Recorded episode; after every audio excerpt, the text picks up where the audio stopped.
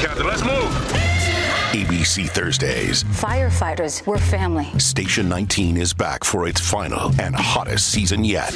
The subject has explosive chemicals. With fiery romances. You're the love of my life. And Andy is finally in charge. I'm going to be the best damn captain the station has ever seen. Station 19. All new Thursdays, 10, 9 central on ABC and stream on Hulu. It's the South's biggest deal for AJC podcast listeners. For a limited time, subscribe and you'll get digital access to the AJC for $1.99 per week. For life, as long as you keep your subscription. That's our sports and politics coverage, breaking news and in depth investigations, food and dining, and more from AJC.com every day for life. You'll also unlock access to our app, exclusive films, events, and newsletters. Subscribe now by going to AJC.com slash start. That's AJC.com slash start for new subscribers only.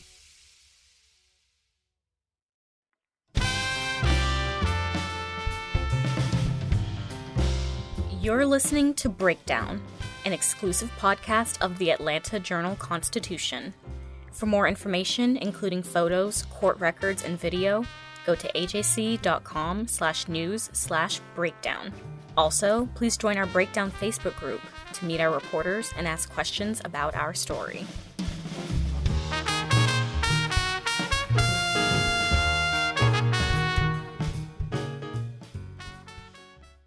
Previously on Breakdown.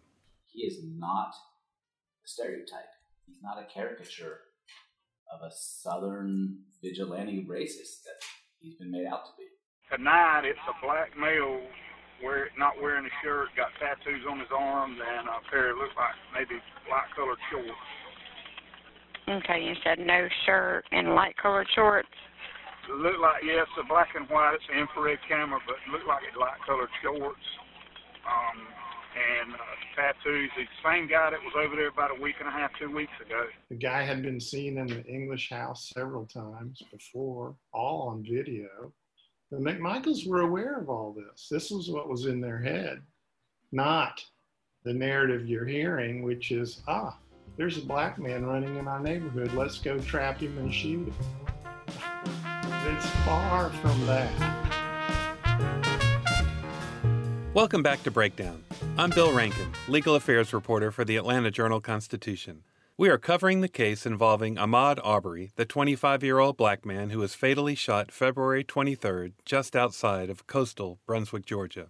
He was killed by three shotgun blasts fired by Travis McMichael after a chase that was started by his father, Greg McMichael. Roddy Bryan, a neighbor, also joined in. All three men are charged with malice murder and other offenses, and all three remain in jail.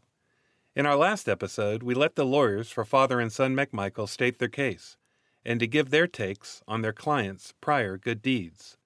Since then, prosecutors have filed some interesting court motions in which the state appears to be showing its hand. And there's also what to do with the elephant in the room. Roddy Bryan's contention that he heard Travis McMichael utter a vile, racial epithet as he stood over the dying Arbery. This is one of the most explosive elements of the case, and there's a chance jurors will never hear about it. We'll get to that later. First, the state has put the three defendants on notice that it will seek what's pretty much become the ultimate punishment here. In Georgia, someone convicted of murder can get three possible sentences. One, life in prison, although that really means there will be no chance for parole until at least 30 years are served behind bars. Two, life in prison without the possibility of parole. And three, the death penalty. Back in the day, it seemed like George's electric chair barely had time to cool off before the next execution. But capital punishment here has become almost non existent. Over the last six and a half years, only one person has been sentenced to death in Georgia. That was Tiffany Moss, who starved her 10 year old stepdaughter, Imani, to death. I sat through every minute of that trial. It was awful. Here's the sentence being imposed by the judge. Ma'am, with respect to count one, the jury has found you guilty of murder and other counts contained in the indictment against you. They have considered the circumstances surrounding that murder and found that aggravating circumstances exist. With respect to count one, ma'am, I impose a sentence of death. The trial was highly, highly unusual because Moss acted as her own lawyer and did pretty much next to nothing for her defense. And hers was the only death sentence since March 2014. That means the de facto ultimate punishment here has become life without parole. In a recent court motion, state prosecutors said if a murder conviction is obtained, they intend to seek punishment that would allow the judge to impose a life without parole sentence against both of the McMichaels and Bryan. Greg McMichael, if you'll recall, is 64 years old. Roddy Bryan is 50, Travis McMichael, 34. Once again, I'm joined by my colleague, Asia Burns. We've had a couple of interesting interviews about the legal strategies in this case. We talked to two people who really seem to know their stuff. Indeed, we did. In one motion, state prosecutors are asking trial judge Timothy Walmsley to bar the defense from introducing bad character evidence about Ahmaud Arbery. This includes any mention of his prior convictions, such as one for carrying a gun onto school property, another for shoplifting. It also includes any prior encounters Arbery had with law enforcement. They also want to keep out any mention that Arbery was on probation at the time of his death, and they want to exclude any medical records about his mental health. During the probable cause hearing, GBI agent Richard Dial testified that Arbery had been treated for a mental illness that caused hallucinations. That motion notes that none of the defendants knew Arbery prior to February 23rd. And it says, quote, thus any evidence regarding his character, prior convictions, or his mental health are irrelevant and inadmissible as to the issues in this case, including the issues of self defense. That's called a motion in limine. And the general rule is the victim's character is ne- is never an issue in a criminal trial. So I think what they're doing is just making sure that it's brought out there and specifically ruled on. That's District Attorney Danny Porter of Gwinnett County, an Atlanta suburb. I've known Danny for almost 30 years, and he's been a frequent guest on Breakdown. You got to remember him, right? I mean, who could forget that voice? Look for Judge Walmsley to set a hearing for this sometime before trial. The state also moved to prohibit the defense from putting into evidence any results from a polygraph test. That refers to one taken by Roddy Bryan. Here's Kevin Gough holding a press conference announcing the results. Contrary to speculation, the polygraph examination confirms that William Roddy Bryan was unarmed at the time of the shooting.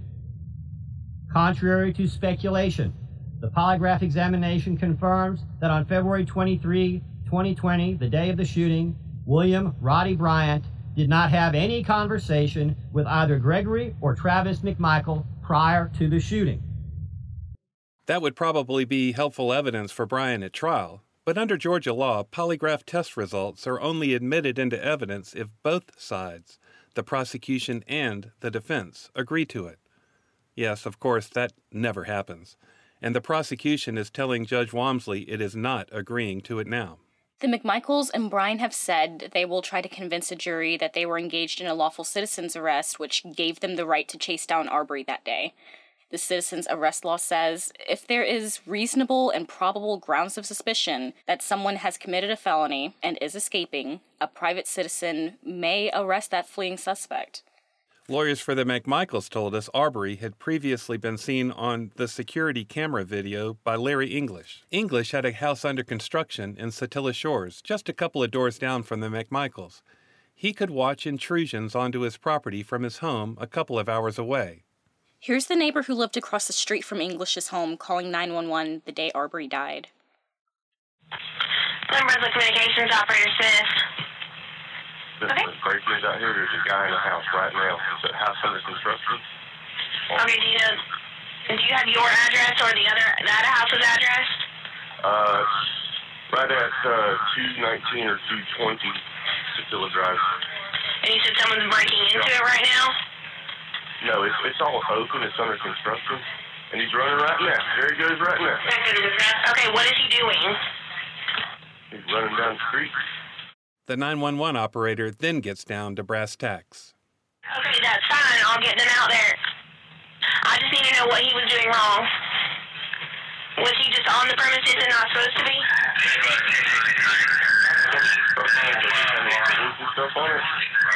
And he's been caught on the camera a bunch before at night. Kind of an ongoing thing out here. What was he doing wrong? He could have been committing criminal trespass. That's entering without permission another person's premises. But there's a big, big caveat. The law says someone has to be doing that, quote, for an unlawful purpose, unquote. So, what was the unlawful purpose?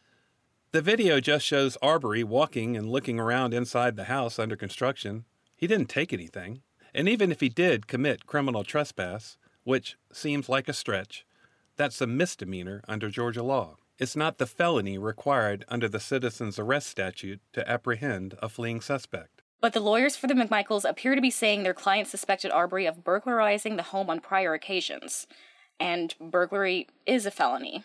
We also look at statutes that prohibit loitering and prowling. None of them seem to be on point either. Seems like it would be a stretch to apply them to Arbery that day. And, like criminal trespass, loitering and prowling are misdemeanors. To the McMichaels, this began with a lawful citizen's arrest and ended with Travis McMichael firing those shotgun blasts in righteous self defense because Arbery was charging at him. That's what they say. Here's Greg McMichael calling 911 just before those shots were fired. He's standing in the bed of his son's pickup truck. 911 was the address your emergency. Uh, I'm out here at Satilla Shores. It's a black male running down the street. Satilla, where, where, where at Satilla Shores? I don't know what street we're on. It, stop! What's that? Is it? Stop! Travis! Sir, hello, sir. Sir, where are you at? Hello?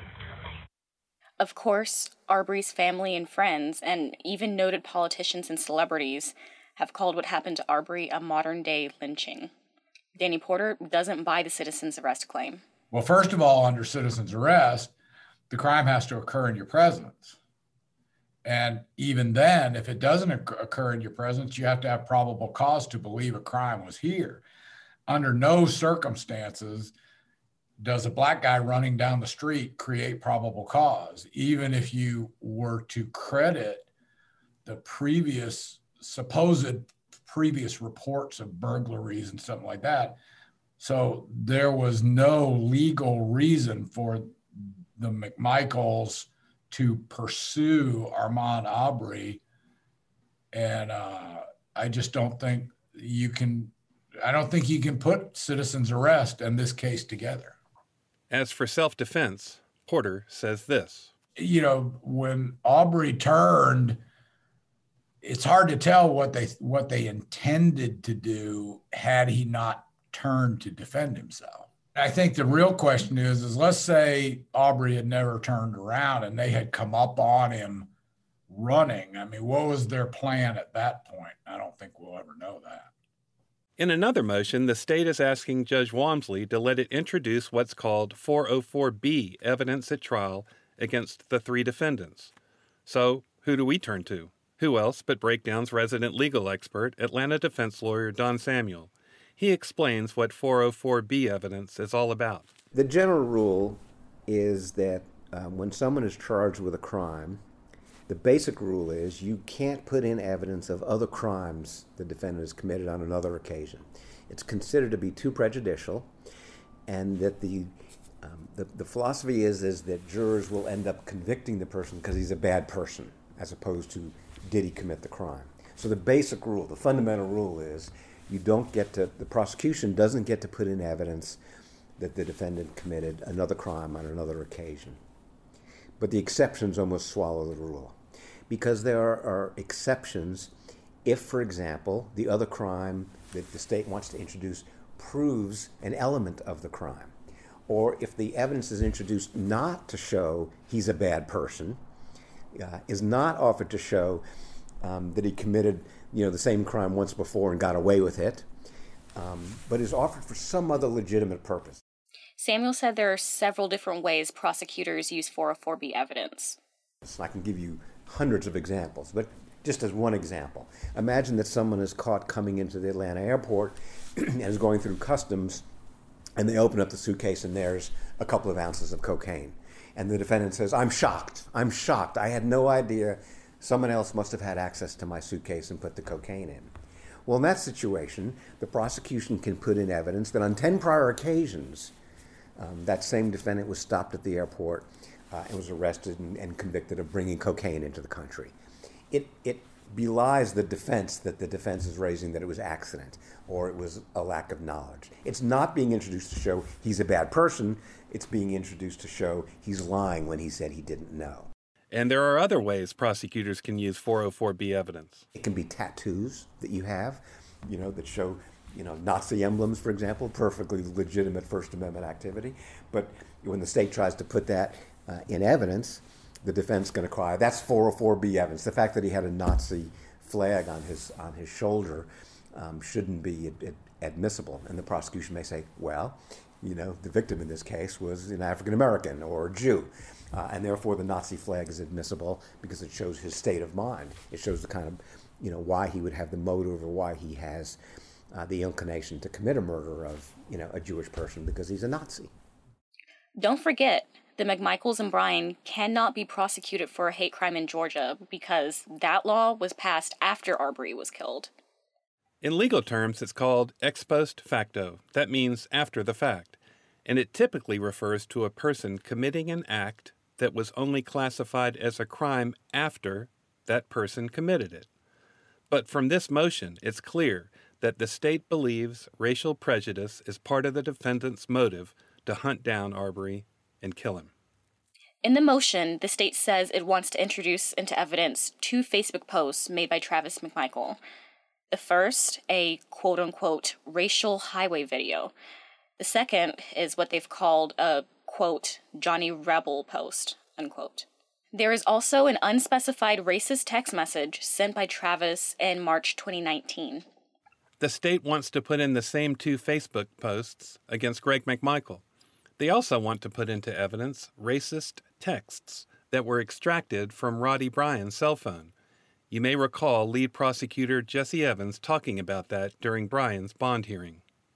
We have a number of text communications that were extracted from this defendant's phone, and they are replete with racist and bigot remarks and communications. Repeatedly, this defendant uses the N word. Here's Porter again.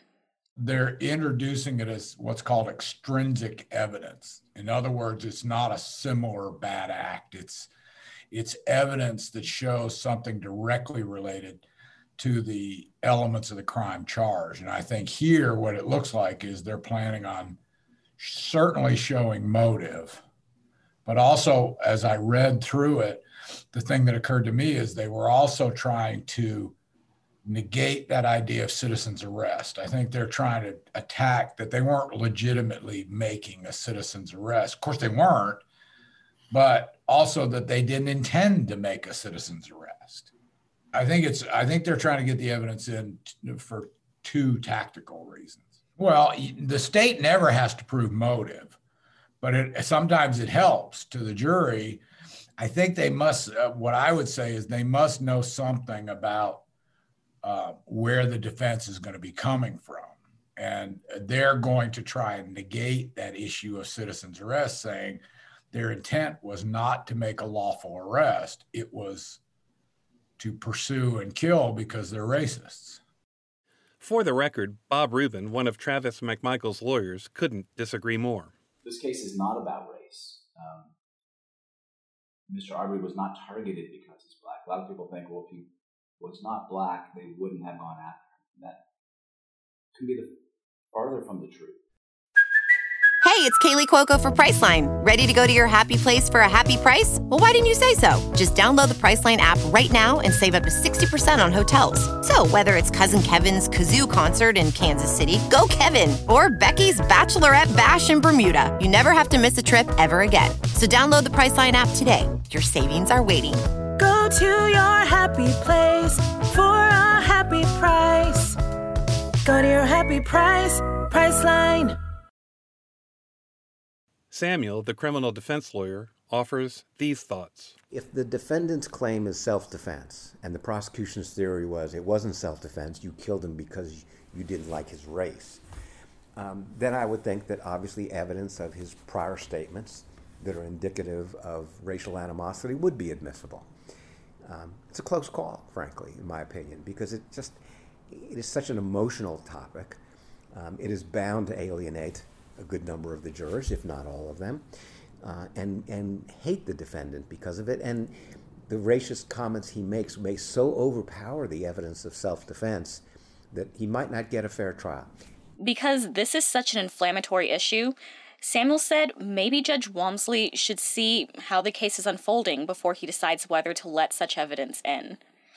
I can't tell you at that point in the trial whether it would be admissible.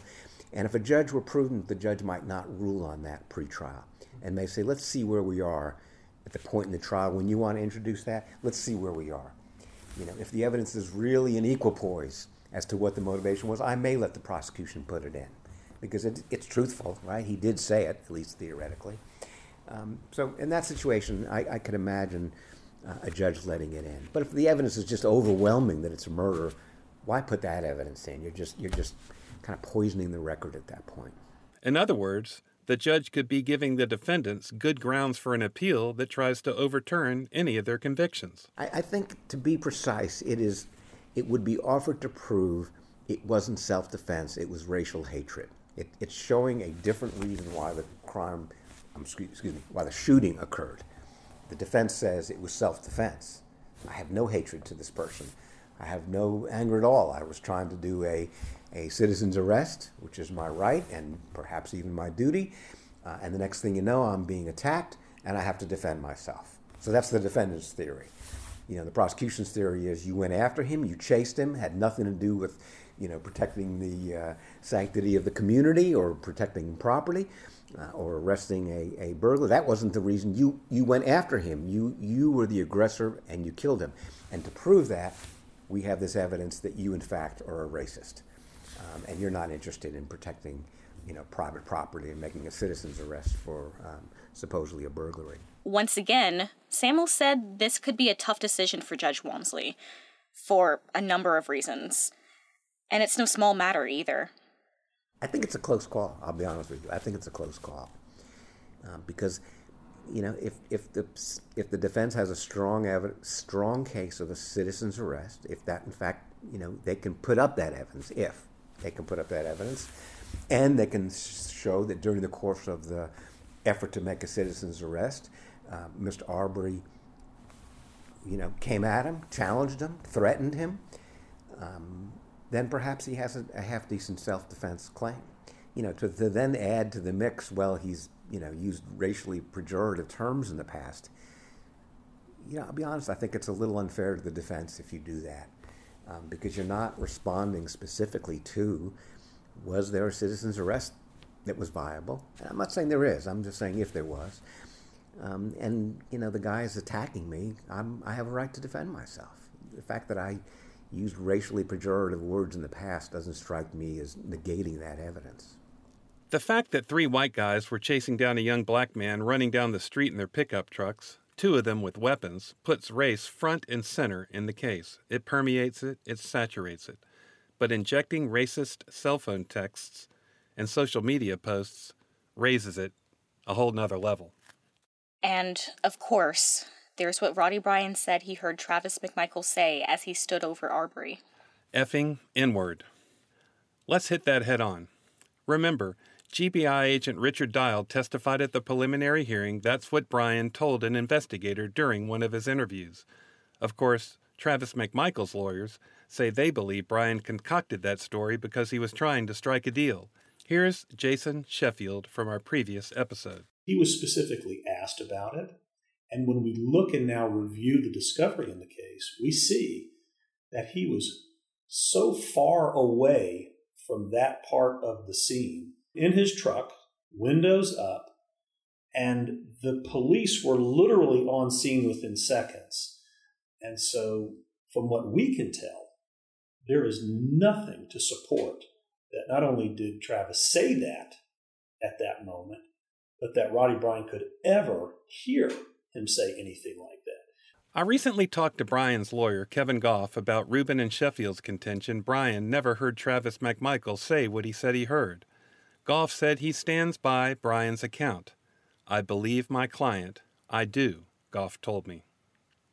The big question is this Can prosecutors get Bryan's highly inflammatory and incriminating accounts of what Travis allegedly said into evidence?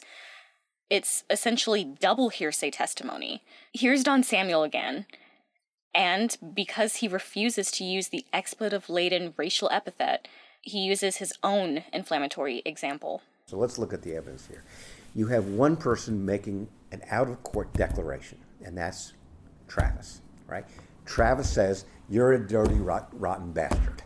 Okay? Let's say that's what he says. And that is heard by Roddy Bryant. Um, Travis, at least in theory, is not testifying. Roddy hears the statement, and Roddy is not testifying. Roddy then makes a statement to the police, and he says to the police, "I heard Travis say to Mr. Arbery, or you know, to the body, you know, you're a dirty, rotten bastard." So, how do you overcome what appears to be two levels of hearsay? What Travis said and what Roddy said, neither of whom are going to be witnesses. That's why you have two different hearsay problems, double hearsay. What's also important, Samuel says, is whether the prosecution is putting in Travis's statement to prove what he allegedly said was true that Arbery was a so called so and so. And of course, that's not what they're trying to prove at all. It's being offered for some other reason. It's being offered to show Travis's state of mind, trying to prove Travis's um, racially you know, insensitive you know, um, background or whatever. One problem confronting the prosecution is if Roddy Bryan decides not to take the witness stand in his own defense. The problem is, is that Roddy's not testifying. And if the policeman were to get on the stand and say, This is what Roddy told me, that is hearsay. Okay? Because what Roddy is saying is, I heard Travis McMichael say XYZ. You're a dirty, rotten bastard. The prosecution is putting in Roddy's statement for the truth of the matter asserted. They are trying to prove that he heard Travis say those things. Okay? That's hearsay. That's classic hearsay. And if Roddy's not testifying, I don't see how the prosecution gets that in. There's also this issue with the Sixth Amendment of the U.S. Constitution, the Confrontation Clause. It says all accused shall enjoy the right to be confronted with the witnesses against them. Confrontation Clause is, is there's lots of different aspects to confrontation clause. For example, you have a right to be in the courtroom and watch the witnesses testify against you. You have a right to, you know, see the witness not wearing a mask these days. That's part of confrontation clause. Uh, but in this situation, the confrontation clause is very much the same as, as hearsay. That you have the right to cross-examine Roddy and say, "You never heard Travis say that. You never heard my client say that. The window was closed. You couldn't possibly." None of that cross-examination comes in because Roddy's not on the stand. And that's what the confrontation clause is designed to protect is the defendant's right to cross-examine and challenge the veracity of what the declarant said, the declarant being Roddy Bryant. And if you can't cross-examine him, you know, if, if, if Travis's lawyer can't cross-examine Roddy, it's clearly hearsay and it violates the confrontation clause, the right to confront your accusers, even though he's sitting at counsel table next to you. I don't get it. I don't see how the state puts that in evidence. But this won't be an issue if Bryan takes the stand, right? Then both the prosecution and the defense can take turns going at him. Right. Problem solved for the state. But most experienced defense attorneys never want to put their clients on the stand unless they absolutely have to. There's just too much risk. Again, I talked to Bryan's lawyer, Kevin Gough, about this. I didn't record it, but I took good notes. Old school, right? Here's what Gough said what is there for Roddy Bryan to testify to? The video speaks for itself. And he said this The state had a witness in my client, and then they decided to convert him into a defendant. So, for now, it looks like Bryan will not testify in his defense, but Gough conceded that you never know how a trial will play out. He said he wasn't closing the door on anything. So, what if it turns out that Bryan does decide to testify and that statement comes in? How damaging would it be? Well, I don't know about for Bryant if he says, "Oh, I was shocked. It was disgusting. I was, I was terribly offended." I mean, wouldn't be damaging to him. I don't know if it would be damaging to, to, you know, father Greg. I don't know. I don't know what the trial is going to look like at you know day ten or day fifteen. So it's hard to say. Obviously, it's terribly damaging to Travis under any imaginable circumstance that's going to be damaging. I mean, how could that possibly be anything other than damaging? Right? I mean, it's just, it, it sounds terrible. And it's going to be terribly offensive to everybody on the jury, everybody. And um, I, think it would really, really um, damage whatever credibility uh, or believability there is with regard to whatever his defense is. Porter gave us some other possible scenarios. One is for the trials to be severed, in other words, for the defendants to be tried separately, like Bryan standing trial by himself and the McMichaels having their own trial. There's a case called Bruton versus New York that says that if you bring up the statement of one defendant, then against another, you have to sever the trials because the defendant can't cross examine his co defendant. So um, there, that's what you're looking at probably next is some kind of severance motion. Or they could plead Bryan out and and his case is automatically severed at that point. So there's a lot of options of what they could do. It certainly is evidence of the motivation behind the crime. But uh, the main thing the only way that i can think of legally is to get that in is to have bryant testify that's what he said then it's not hearsay at all. If a witness heard the utterance from the defendant, that's not hearsay at all. Don Samuel agrees. Obviously, if there's separate trials, you can get it in evidence. You could sever the trials. The prosecution can say, "I want to, I want to try these people separately," um, and then, and then um, it would come in at Roddy's trial because what Roddy said is not hearsay at his own trial, so they could cross-examine him. Um, it would still be difficult to get it in at Travis's trial unless Roddy becomes a witness for the prosecution at Travis's trial. You know, if they're separate trials, things look differently at that point.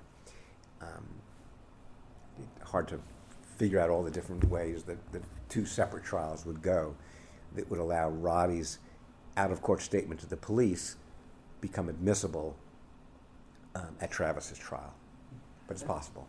During some pretrial motions, the lawyers for both McMichaels often appeared to be working as a team. They filed some joint motions and let Bryan's lawyer, Kevin Gough, file his own. That's probably because it was clear that Bryan was trying to cut a deal with the state before they decided to charge him. And the McMichaels lawyers may fear that's what Bryan will ultimately try to do. But if all three defendants are tried together and Bryan decides to take the stand, Samuel said it could get really, really ugly. If Roddy takes the stand at a joint trial um, and testifies that he heard what Travis said, uh, I would assume that um, Greg and Travis's lawyers, the, the and you know Frank and, and Hogue and, and Bob Rubin would absolutely crucify him. You would have a uh, circular firing squad at that point. You'd have everybody pointing fingers at everybody, and the prosecution sits down and just watches you know, watches the Hogues attack Roddy and watches Rubin attack uh, Roddy and watches Roddy's, you know, lawyer, you know, cross examine, you know, uh, challenging Travis. You're the bad guy, not my client. And yeah, at that point, the DA just sits back and watches the show. I know, I know. We have gone down into the weeds of legalese on this, but that's what Breakdown does from time to time. And in this case, there's good reason for it. The issues raised here before the trial could very well determine the outcome of the trial. Exactly. Okay, about the trial.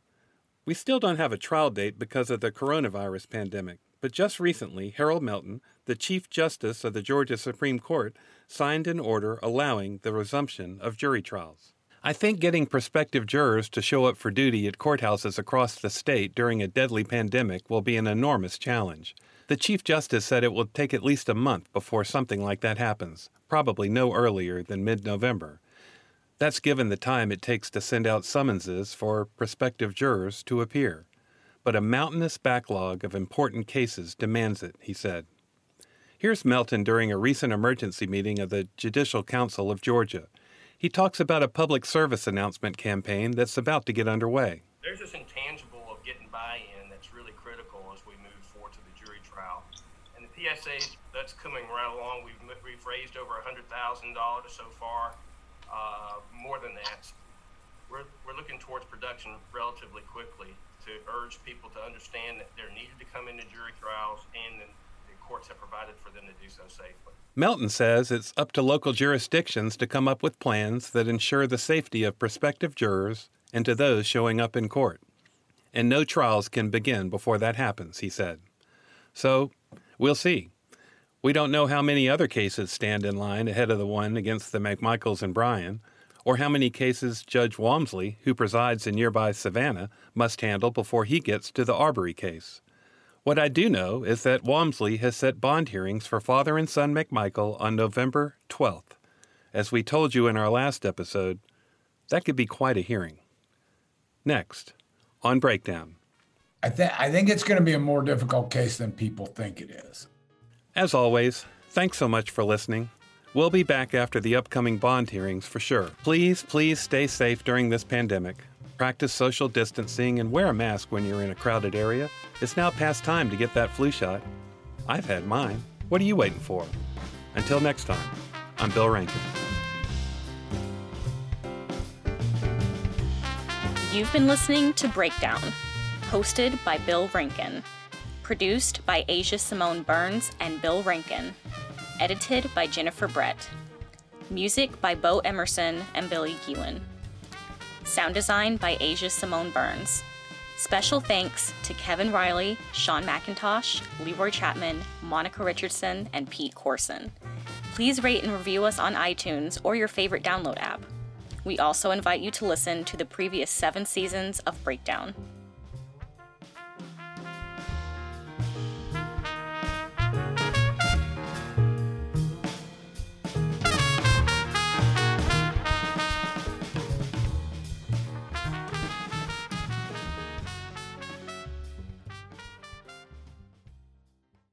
Hip hop is a product of black people. It's a product of black song and celebration. The Atlanta Journal Constitution presents Hip hop's most pulled elements are pulled from the South. a Southern hip hop story. We always go back to that moment of the Source Awards. Everybody wants your rhythm, but they don't want your blues. The biggest names in hip hop. Atlanta is still the mecca for hip hop. 50 years. No one can deny One film. the power of the South now. The South got something to say. Streaming now at ajc.com slash hip hop. The AJC's trusted veteran political voices, Greg Bluestein, Patricia Murphy, Tia Mitchell, and Bill Nigut, are the essential source for Georgia politics. The Atlanta Journal Constitution's Politically Georgia. Sign up for the newsletter, download the podcast, subscribe to the AJC.